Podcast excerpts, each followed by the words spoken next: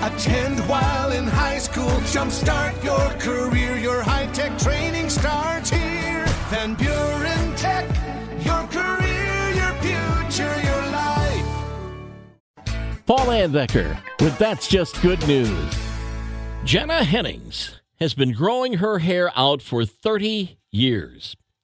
Other than getting the ends trimmed once in a while, Jenna's been just letting it go. She explains no color, no heat treats, just virgin hair. It's been a fun adventure for her, but it's always been for a purpose. She always wanted to donate her hair to someone who lost theirs because of medical reasons.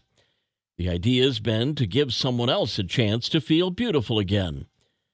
Jenna's donating more than a foot of her hair to the charity group Hair We Share, and is currently raising money to cover the cost of making the wig. Her hope is to help someone get the special wig for free. And while Jenna did finally get a major haircut, she's still looking to do something fun, including dyeing her hair for the first time.